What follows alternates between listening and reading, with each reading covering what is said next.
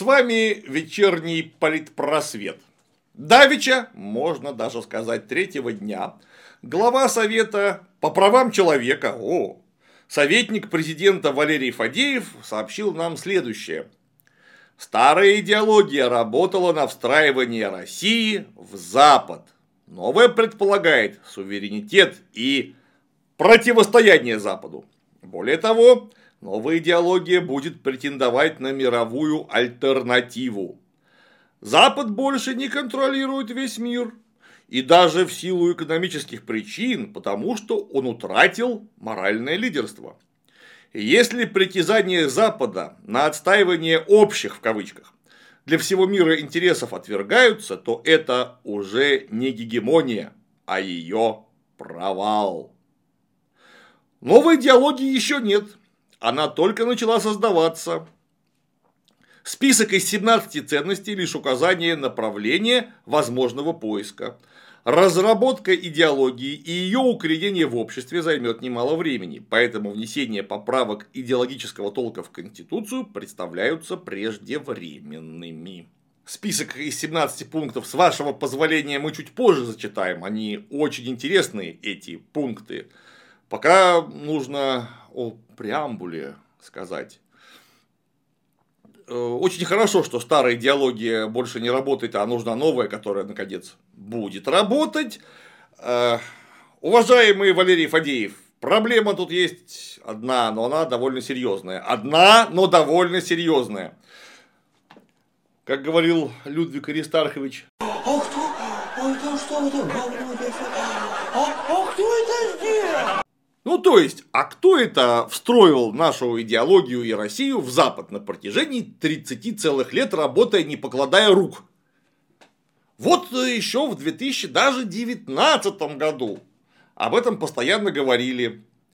А еще незадолго до того наше дипломатическое представительство в Санкт-Франциске коробками откидывало айфоны недухоскрепные, неправославные. Явно какие-то, вот знаете, вот с ним с БДСМ душком для того, чтобы переправить их к нам, сюда, чтобы все ходили с айфонами. Помните, какое было поименование в народе и не только в народе у государева тогда дворецкого, а теперь псаря Митьки сына Анатольева?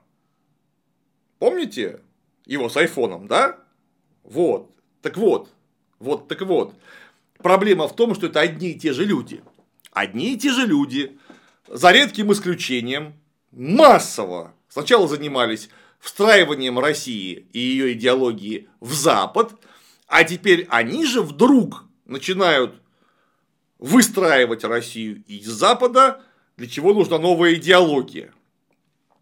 Это очень плохо воспринимается богоданным податным населением. Ну, потому что, когда вы говорите долго, очень долго одно, а потом резко начинаете говорить другое, ну вот где ситуация поменялась, теперь они плохие. Э, хорошие китайцы. Сразу возникает встречный вопрос. Не у меня. Я верю в мудрость богоданного начальства. А вот народ, то есть люди, э, начинают задаваться вполне законным вопросом. Кто даст гарантию, что завтра, ну, Сирич через 5, 10, 15, неважно, лет, вы не скажете, теперь китайцы плохие, встраиваемся обратно в Запад, или, например, в юг, какую-нибудь там Турцию с Китаем и Персией, Ираном, Ираком. Все, мы больше не дружим с китайцами, встраиваемся в юг теперь. Нужна новая, третья идеология. И, безусловно, цивилизационный поворот. Чего? Трубы. Единственное, что безопасно, вот на север мы не можем встроиться. Там у нас белые медведи, они и так достаточно идеологичны, культурны и, и вообще встроены в жизнь. А так у нас вот такой выбор бездуховный Запад, бездуховный Восток. Вы представляете, там в Китае буддизм с даосизмом, а они вообще не понимают православных ценностей. Совсем. Ну, а на юге мусульмане. Куда мы встраиваться-то будем? Ох. Люди просто волнуются, когда одни и те же парни занимаются э, переобуванием в воздухе, даже не озаботившись какими-то ширмами. Ну, то есть поменять вот эти говорящие головы на другие говорящие головы, которые массово скажут, что нет, предыдущие говорящие головы были очень плохие. Вот видите, как нам теперь тяжело приходится разгребать их 30-летнее наследие. Нет, это те же самые парни, которые встраивали нас в Запад, встраивали, несмотря на постоянные предупреждения, что делать этого не надо, это очень плохо. И вот встроив, оказались э, у разбитого корыта и говорят, и кто это сделал? И теперь нужна новая идеология, которая предполагает суверенитет и противостояние Западу. Далее, Запад больше не контролирует весь мир, и даже не в силу экономических причин, а потому что утратил моральное лидерство. Это, друзья, называется субъективный идеализм, самая упадочная философия, которая только может быть в современной науке, а значит и практика применений современной науки, например, политической-дипломатической. Если у вас моральное право стоит впереди экономики, то у меня для вас плохие новости. Дело обстоит ровно обратным способом. Или вы думаете, что бездуховное США сначала приобрело моральное лидерство, а потом на основе этого морального лидерства захватило первенствующие экономические позиции в мире? Давайте-ка на хронологию посмотрим. До Первой мировой войны никакого морального лидерства даже не предполагалось со стороны США, потому что там что было? Политика изоляционизма. Им вот это все, что снаружи происходит, было интересно постольку поскольку. И в самую последнюю очередь им были интересны европейские разборки. Потом вдруг оказалось, что европейские разборки чрезвычайно удобная штука, там потому что кое-кому можно дать в долг, а потом десятилетиями получать с процентами, а заодно продать немного оружия. Очень может быть, что на выданный вами же кредит Таким образом, оружие европейцы утилизируют, а останутся должны. А вы денежки положите в собственную экономику, промышленность, торговлю, завертев ее колеса. Ну, в Первую мировую у США получилось хорошо, но не до конца, а вот по-настоящему хорошо, хотя и тоже не до конца, получилось во время и после Второй мировой. Э, хорошо, по понятным причинам, не до конца, потому что коммунисты. Кстати, те самые проклятые коммунисты – которых вы поливали 30 лет и продолжаете поливать до сих пор, рассказывая про атомные бомбы, которые заложил Ленин, драпируя его иный мавзолей фанерками. С чем-то, что очень напоминает э, флаги некоторых недружественных организаций в прошлом. Так вот, коммунисты не дали США э, завоевать то самое мировое лидерство. Но часть мирового лидерства США чисто хронологически завоевала, сначала завоевав лидерство экономическое – занимаясь поставкой материалов, поставкой вооружений и раздачей кредитов. Конечно, которые были политически связанными, расплатиться с ними так просто, нереально и за сто лет. Поэтому вот США некоторым образом стала контролировать э, Западную Европу не целиком, но в значительной мере. И не только ее одну. Сначала они стали контролировать экономику, а потом у них появились какие-то претензии на моральное лидерство. И вот даже не в силу экономических причин, а потому что утратил моральное лидерство. Скажите, а когда это у Запада моральное лидерство-то это было? То есть вы его признавали, что ли, это моральное лидерство? Ну, раз он его утратил. Утратить можно только то, чем ты владеешь. Вот у меня, например, нету, как у некоторых, виллы на озере Комо. Или счета в швейцарском банке. Я не могу его утратить. Вот никак. Я могу утратить, я уже почти утратил здоровье, разбирая ваши бредни. А вот счет в швейцарском банке никак не могу утратить. У меня его никогда не было. А у Запада, значит, было это моральное лидерство, вот это морально-духовная гегемония. И вы, значит, его признавали. Ну, раз говорить, что было. Так у меня для вас еще одна очень плохая новость. Если вы сознательно насаждали западно интегрированную идеологию, про экономику сейчас не будем, это отдельная смешная история, потому что у нас тут про новую идеологию речь. Так вот, вы 30 лет, даже больше, признавали то самое господство Запада, а теперь вдруг, будучи уже очень сильно взрослыми людьми, говорите, знаете что, а нам что-то перестало там нравиться. То есть, вот эта вот западно интегрированная идеология что-то как-то не очень. э, эта идеология сломалась, нужна новая.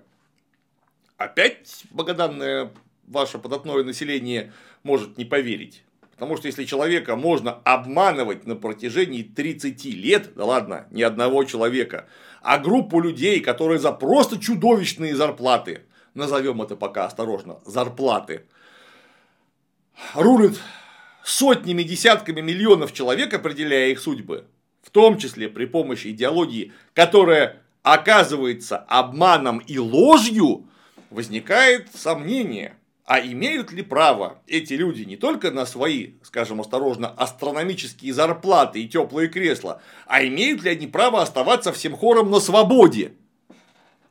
Если вы все вместе, ну или по крайней мере в большинстве, от правящей партии до, я даже боюсь сказать, каких высот, за 30 лет не могли разобраться, где правда, где ложь, и что полезно для страны, а что вредно, наверное, вы профессионально непригодны, но невозможно в это поверить.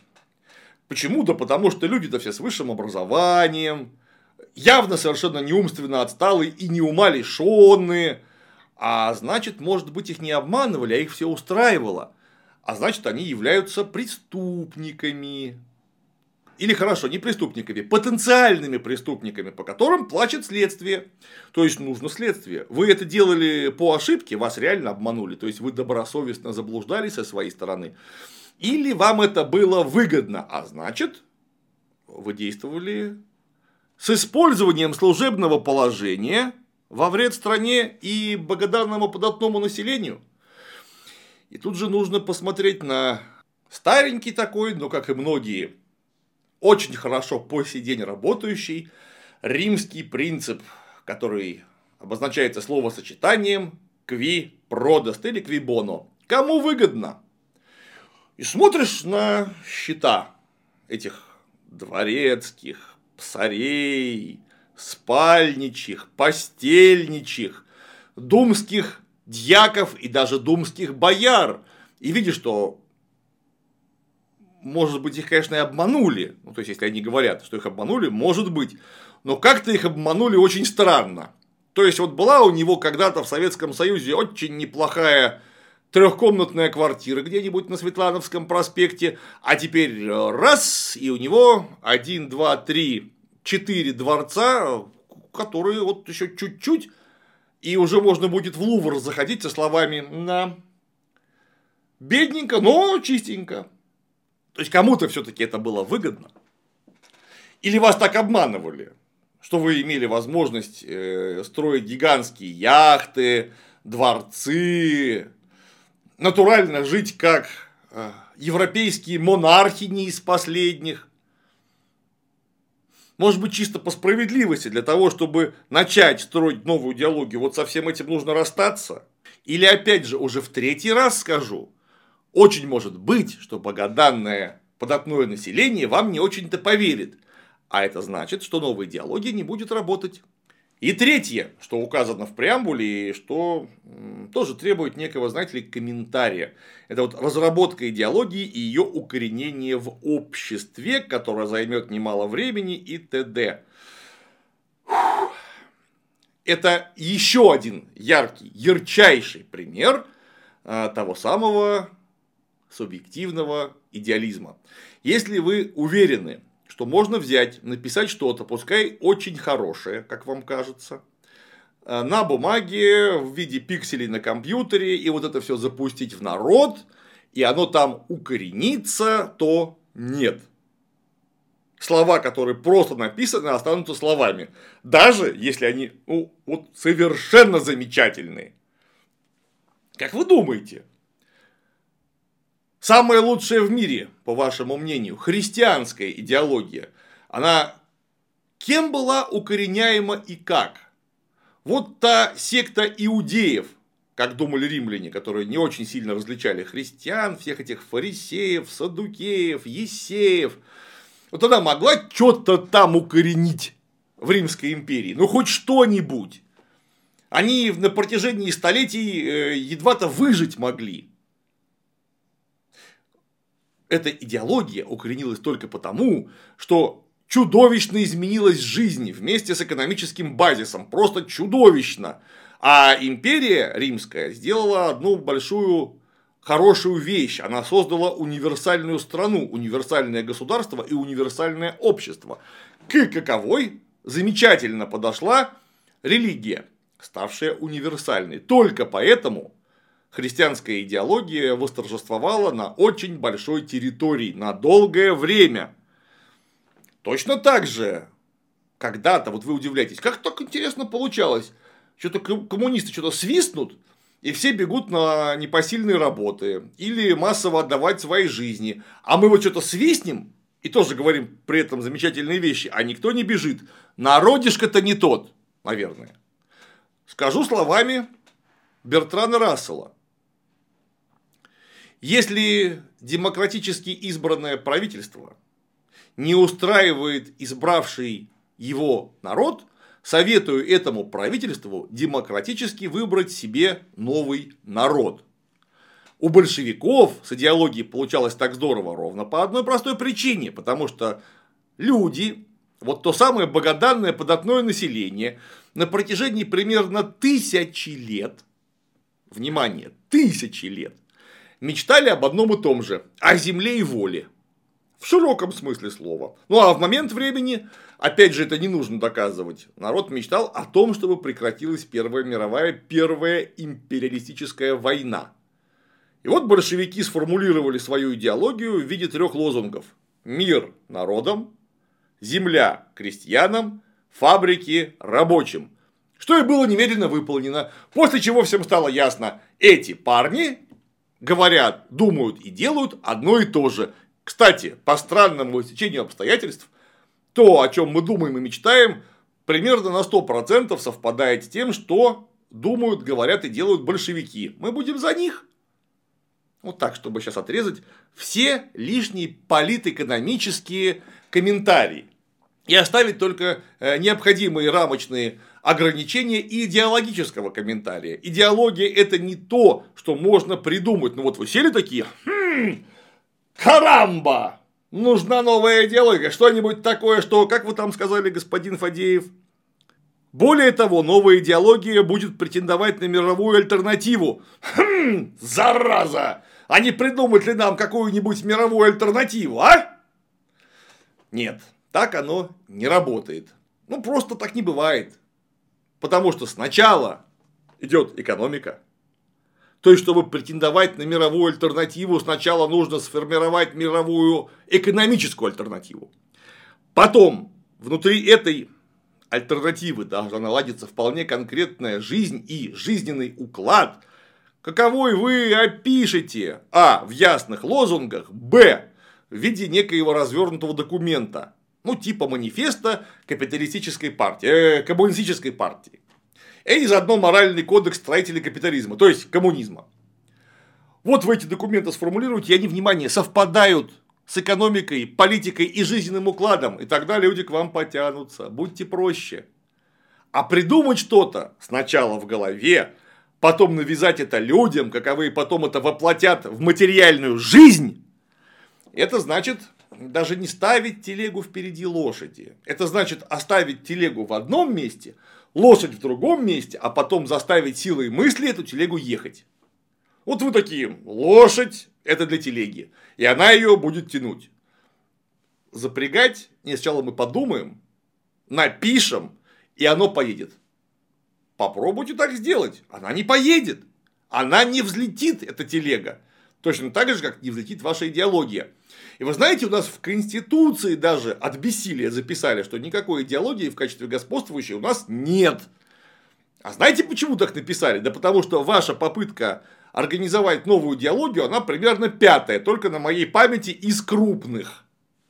А может быть 25 из вообще разговоров, которые шли на данную тему самых высоких кресел и шикарных кабинетов.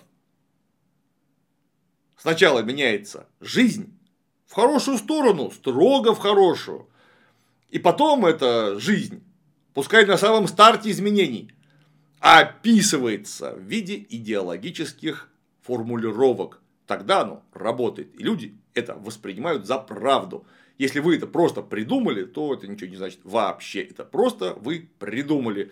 Кстати, это еще одна ярчайшая иллюстрация о практической пользе философии, которой вроде бы все говорят заниматься вовсе и не нужно. Так вот, нужно. Потому что философия субъективного идеализма, редко, кстати говоря, объективного идеализма, каковым э, пользуется наше богоданное начальство на постоянной основе на протяжении 30 лет, привела к не самым радостным последствиям. Ну, конечно, для наших врагов не радостным. Мы-то счастливы, правда? Потому что мы верим в наше благодарное начальство. Я лично верю. И вот теперь 17 ценностей. Жизнь первая. Скажите, чем отличается этот первый пункт от любой идеологии любой страны мира? Где-то, может быть, высшей ценностью является смерть? Вы не подскажете, как называется это прекрасное государство? Мне просто было бы интересно туда съездить посмотреть. Некрополис, что ли? Не негрополис, а некрополис.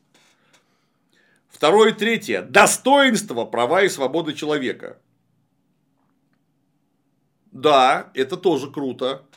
Э, клятые пиндосы, клятые англопиндосы, какие-нибудь гомоиспанцы э, и слабозадые французы, они, видимо, только за попрание достоинства, а также прав и свобод человека. Кстати, по поводу прав и свобод человека, если мы посмотрим все запрещающие законы, которые были приняты, да, вот так, за последние, э, нет, не два года, за последние лет пять, то вы ахнете, как у нас в реальной жизни соблюдаются права и свободы человека. То есть нет, они, конечно, соблюдаются, базару ноль, но что-то как-то все меньше и меньше. И вот вы скажете сейчас, что у нас это права и свободы, это одна из 17 основ идеологии, так вам сразу скажут, да что вы говорите. Давайте, может быть, вы сначала закон Яровой отмените к чертовой матери и перестанете сажать и преследовать людей за репосты, Заодно неплохо бы отменить вот эту странную штуку, как иноагент. Кстати говоря, о запрещающих законах. Каковыми могут являться так называемые третьи лица. Если не ошибаюсь, закон-то еще не приняли, но обсуждают. И учитывая практику нашей повседневности, скорее всего, примут. То есть теперь агент, иноагент, может являться, как там написано это, волей-неволей помогающий настоящему иноагенту, так вот он тоже будет иноагент. Что это за формулировка и что это за воленс-ноленс такой, я вообще не знаю. Я, конечно, не юрист, но история юридических учений и теория юридических учений мною в ВУЗе освоена. Там понятие э, не существует, даже на уровне законов Хамурапи. А у нас, однако, вот теперь существует. Патриотизм номер четыре. Это тоже круто, потому что, э, вот скажите, а у американцев патриотизм не во главе угла декларируется? Вы скажете, что у них он там декларируется, а у нас-то будет настоящий. Давайте вы сразу к этому четвертому пункту объясните, что такое патрия в экономическом, материальном смысле. И чья это патрия, то есть родина, земля отцов – к которой приделана экономика и идеология. Ну или наоборот, если вы уж так хотите, идеология, а потом где-то там, возможно, экономика. Вот кому она принадлежит? И мы прямо сейчас смотрим ВВП Москвы и Московской области 2,9 триллиона рубликов. Это примерно как 30 рандомно собранных объектов федерации из любой части нашей необъятной. Вот 30 субъекта федерации и Москва и Московская область. Скажите, а вот людям где-нибудь в Новосибирске или Курске эта родина точно принадлежит? Ну, если их по сравнению с Москвой, несмотря на то, что у 30 субъектов федерации населения будет точно больше, чем в Москве и Московской области, причем серьезно, вот это их просто не существует в финансовом смысле по сравнению с Москвой. Это точно их родина, ради которой можно испытывать, э, чувствовать и на практике применять тот самый патриотизм. И вот вы опять пишете патриотизм, и люди вам снова вопрос зададут. Вы это своим-то яхтам с э, заводами и дворцами, видимо, очень сильно патриоты, вы их явно очень любите. А у меня квартира в 30-летней ипотеке. Мне-то что любить здесь, скажите, пожалуйста. Потому что чувство патриотизма это прекрасно, но оно обязательно должно быть подогреваемо самым, самым непосредственным образом и на постоянной основе. Оно должно быть подогреваемо хорошим грефом с воли, в смысле не Германом грефом, а материальными ценностями, к которым одинаково, и это очень важно, привязана подавляющая часть богоданного податного населения. Или хрен там у вас что выйдет. Гражданственность. О! Гражданственность это прям здорово, потому что гражданственность это равность всех перед законом. Ну, то есть мы же все граждане, и в этом смысле абсолютно одинаковы. Начните сажать и применять запрещающие законы к премьер-министрам, президентам банков, различных э, контор государствообразующих, точно так же, как дворнику Васе. Дворник Вася на своем ржавом ведре системы «Жигули шестерка» сбил человека. И э, сбил какой-нибудь мега Майбах, э, владельца газет, пароходов, заводов. Оба должны одинаково сидеть ровно одинаково. Но что-то мне подсказывает, это не совсем так. А знаете почему? А ровно потому, что у владельца газет пароходов есть газеты и пароходы. Даже если мы не говорим про какую-то уголовщину, тьфу на нее, а мы говорим просто о том, где учатся его дети, то у них прав больше получается, чем у детей дворника Васи. Потому что дворник Васи еле-еле душа в теле в состоянии оплатить одного собственного отпрыска в муниципальном детском саду, муниципальной школе, в муниципальной поликлинике, которая у нас вроде как бесплатная, но бесплатно строго условно. Вы бы хоть иногда-то это того выбирались в поле. Вы знаете, сколько стоит нынче бесплатное образование и бесплатная медицина? Все равно платить приходится. А вы имеете возможность там на персональных врачей, персональных педагогов, лучшие школы, гимназии, университеты, которые вообще очень слабо связаны с тем, на что имеет возможность и перспективу отпрыск дворника Васи.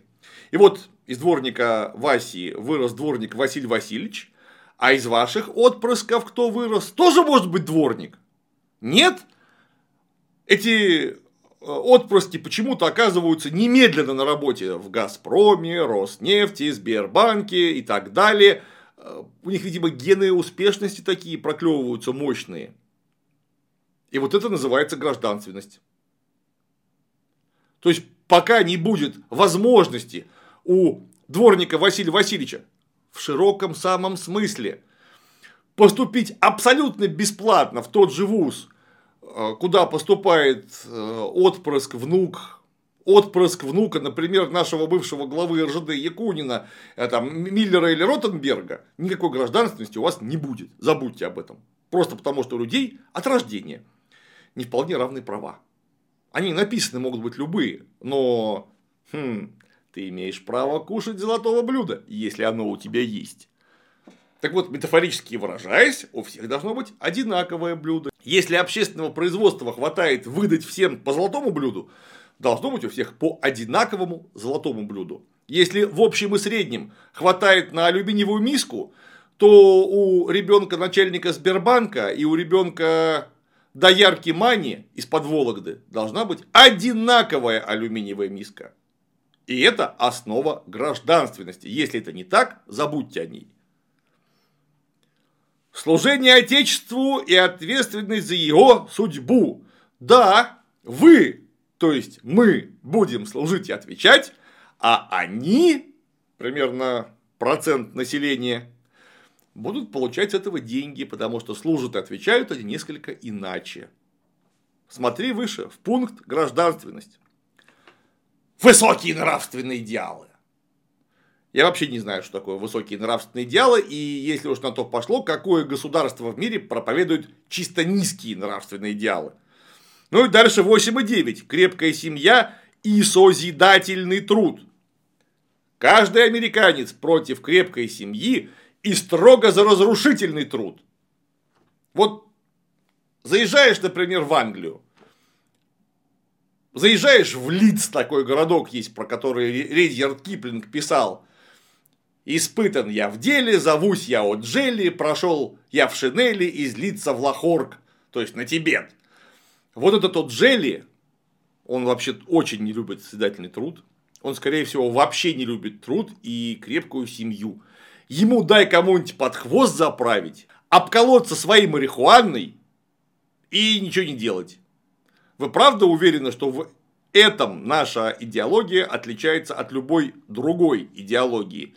Ведь мы же там вроде как на мировую альтернативу претендуем. А если она в точно таких же выражениях, например, у американцев описана, или у китайцев, или у испанцев, или у южноафриканцев, так может, у них какая-то уже неплохая идеология есть. Может, ее использовать надо, а нам уже и не высовываться, потому что давно без нас и за нас это все сформулировали. Десятый, прекрасно. Приоритет духовного над материальным. Это опять субъективный идеализм. Который, ко всему прочему, еще и такой по шовчику легкой ложью старомодной сквозит.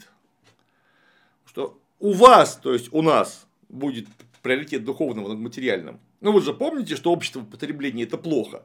Поэтому ради вашего же блага, чтобы был приоритет духовного над материальным, мы цены на ЖКХ и все остальное как вкрутим, ну, чтобы вы не думали про потребление, чтобы у вас ни черта, кроме духовного, не осталось.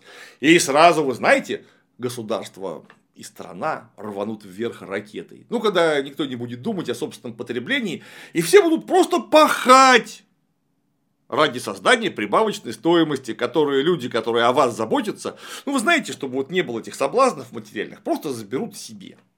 Они-то уже знают, как этим распорядиться. У них же гражданственность, правда? 11 и 12. Гуманизм и милосердие. Скажите, а чем отличается гуманизм от милосердия? И, собственно, к кому этот самый гуманизм и милосердие будут применяться? 13. Справедливость.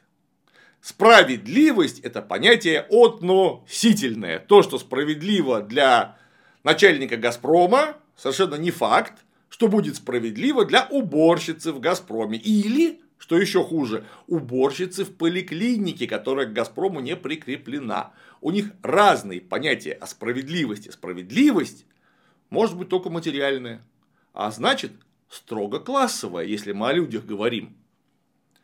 То есть мы берем подавляющее большинство трудящегося населения Выясняем, что справедливо для них, и делаем это понятие справедливости законодательно обязательным для вообще всей страны, невзирая на.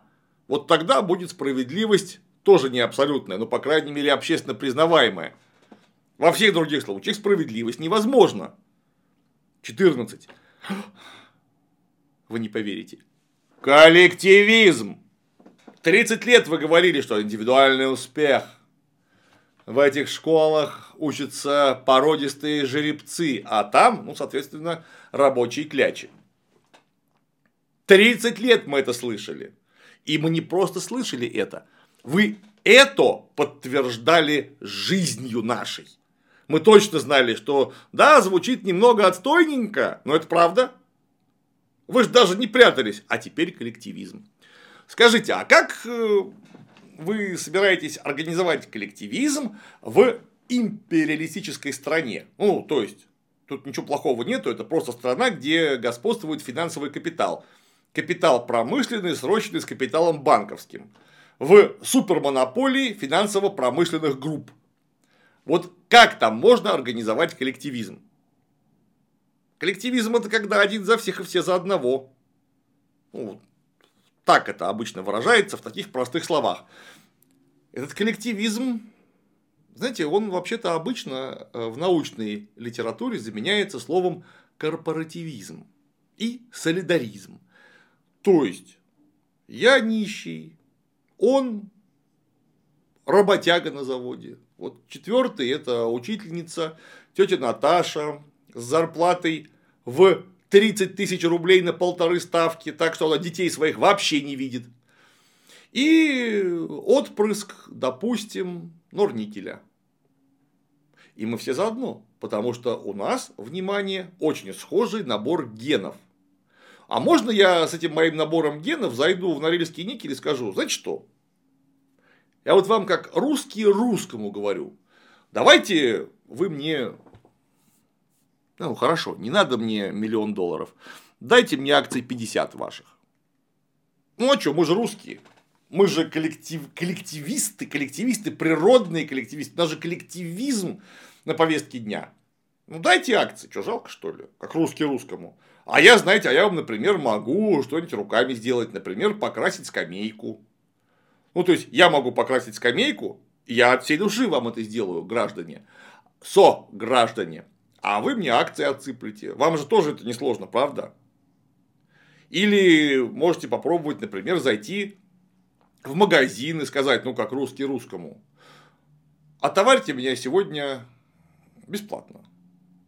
Я опять же вам могу, например, перенести вот эти мешки с картошкой вот сюда. Я могу это сделать от всей души. Ты же брат. А ты мне по-братски отгрузи еды на неделю. Или можно подойти к работодателю и сказать, Василий Семенович, ты же русский? Русский. И я русский. Знаешь, вот как русский русскому. Я считаю, что у меня минимальный оклад жалования в месяц должен быть 300 тысяч рублей. У тебя, я знаю, они есть. Более того, ты даже не сильно обеднеешь от этого. А я обязуюсь работать без замечаний. Вот 300 тысяч плюс за хорошую работу всякие разные премии, доплаты. И я считаю, что это справедливо, ровно потому, что мы же коллективисты, мы же русские. И вот на этом основании давай так сделаем. Вот эти несколько простых экспериментов попытайтесь провернуть в жизни. И вот тогда вы все тут же узнаете про коллективизм. Каковой не записан на бумаге в некоем документе или проекте документа, а каковой господствует в жизни. Если что, потом напишите, мне будет интересно. Пункт 15. Взаимопомощь и взаимоунавожение. А. Взаимоуважение. Вот. Взаимопомощь и взаимоуважение.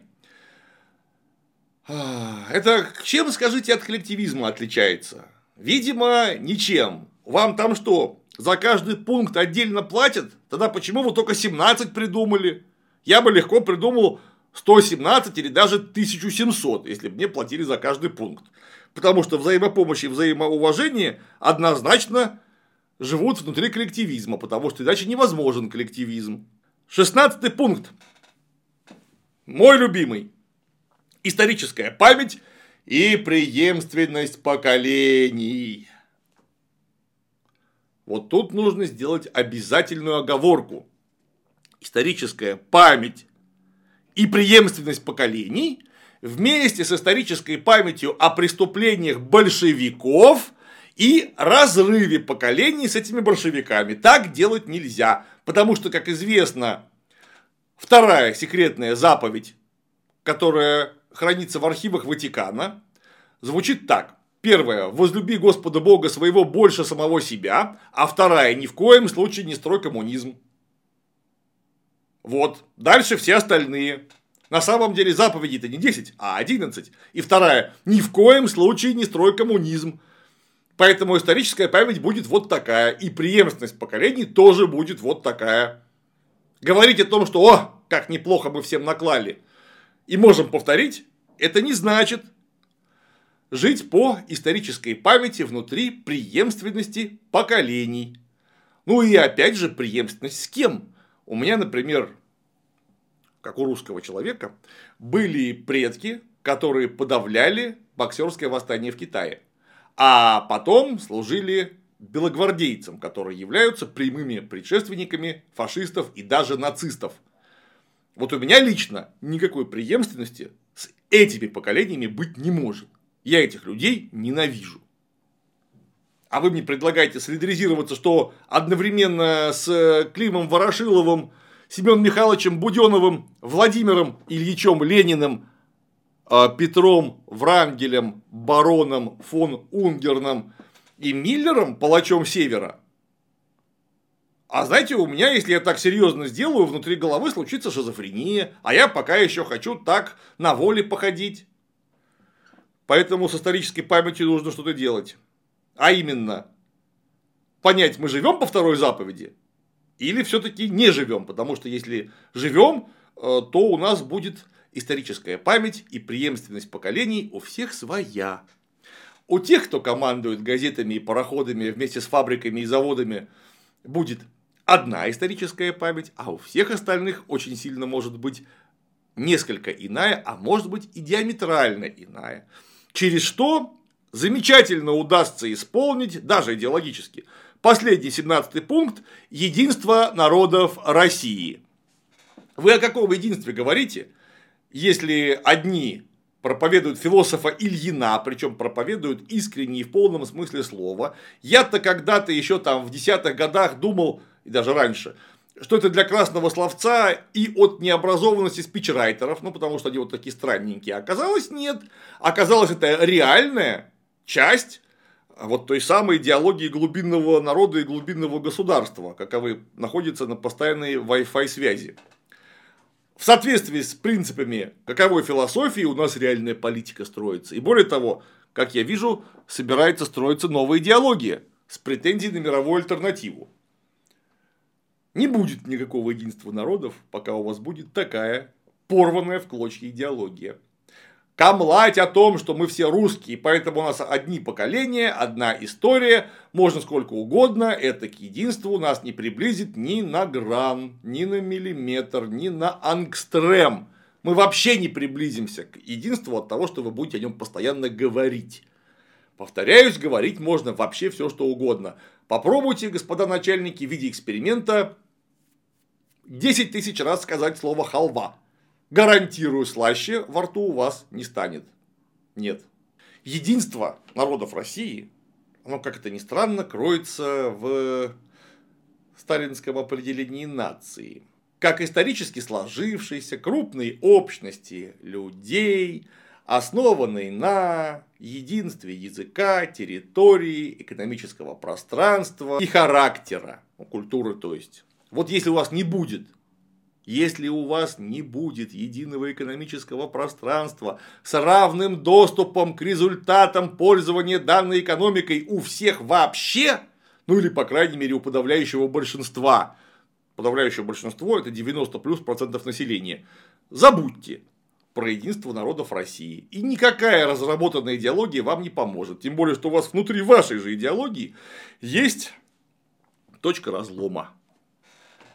А вот мы только что его описали. 16 пункт – историческая память и преемственность чего-то там. Вы пока не объясните, как я могу подружиться с белогвардейцами, а белогвардейцы с Лениным. У вас никакой вообще исторической памяти и преемственности поколения не будет. Потому что, извините, министр финансов Бернацкий во временном правительстве, который занимался ровно тем же самым, чем Гайдар и Чубайс, у меня не вызывает ни малейшего умиления. По-моему, он козел. А вы мне предлагаете что? С этим козлом подружиться через века? А отставить не хочу. Потому что потом он еще раз опробовал свои великолепные экономические модели а, образцово-показательно. Во Врангелевском Крыму. За год угробив к чертовой матери экономику Врангелевского Крыма. То есть, смотрите-ка ты. Вот человек тоже из нашего прошлого, у меня с ним преемственность. Или, например, Николай II, который помимо всех его замечательных качеств, за время правления лично убил более шести с половиной тысяч котов. Просто ходя на так называемый царский охот. Он там ходил с пистолетом или с ружьем и стрелял котов. Это я понимаю, когда он стрелял ворон. Это, по крайней мере, хоть какую-то пользу может иметь, потому что ворона это такое существо, которое может нанести вполне конкретный ущерб. Но зачем он котов-то стрелял? Коты, во-первых, няшные, во-вторых, ловят крыс, которые являются разносчиками заразы. И вот 6,5 тысяч котов этот человек убил. Вы мне с этим котострелом предлагаете э, себя проассоциировать? А зачем? Я не хочу.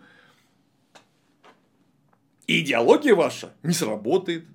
Поэтому предлагаю вам положить руку на сердце и сказать честно. Идеология у нас есть, она капиталистическая. Мы просто немного ошиблись с выбором сюзерена. Наш сюзерен нас что-то как-то кидает. И нам срочно нужен новый, китайский. Поэтому все будет по-прежнему, только вы будете больше работать, мы вас будем сильнее доить а, и продавать все только теперь не на запад, а на восток. Вот если это вы честно скажете, мы опять скажем.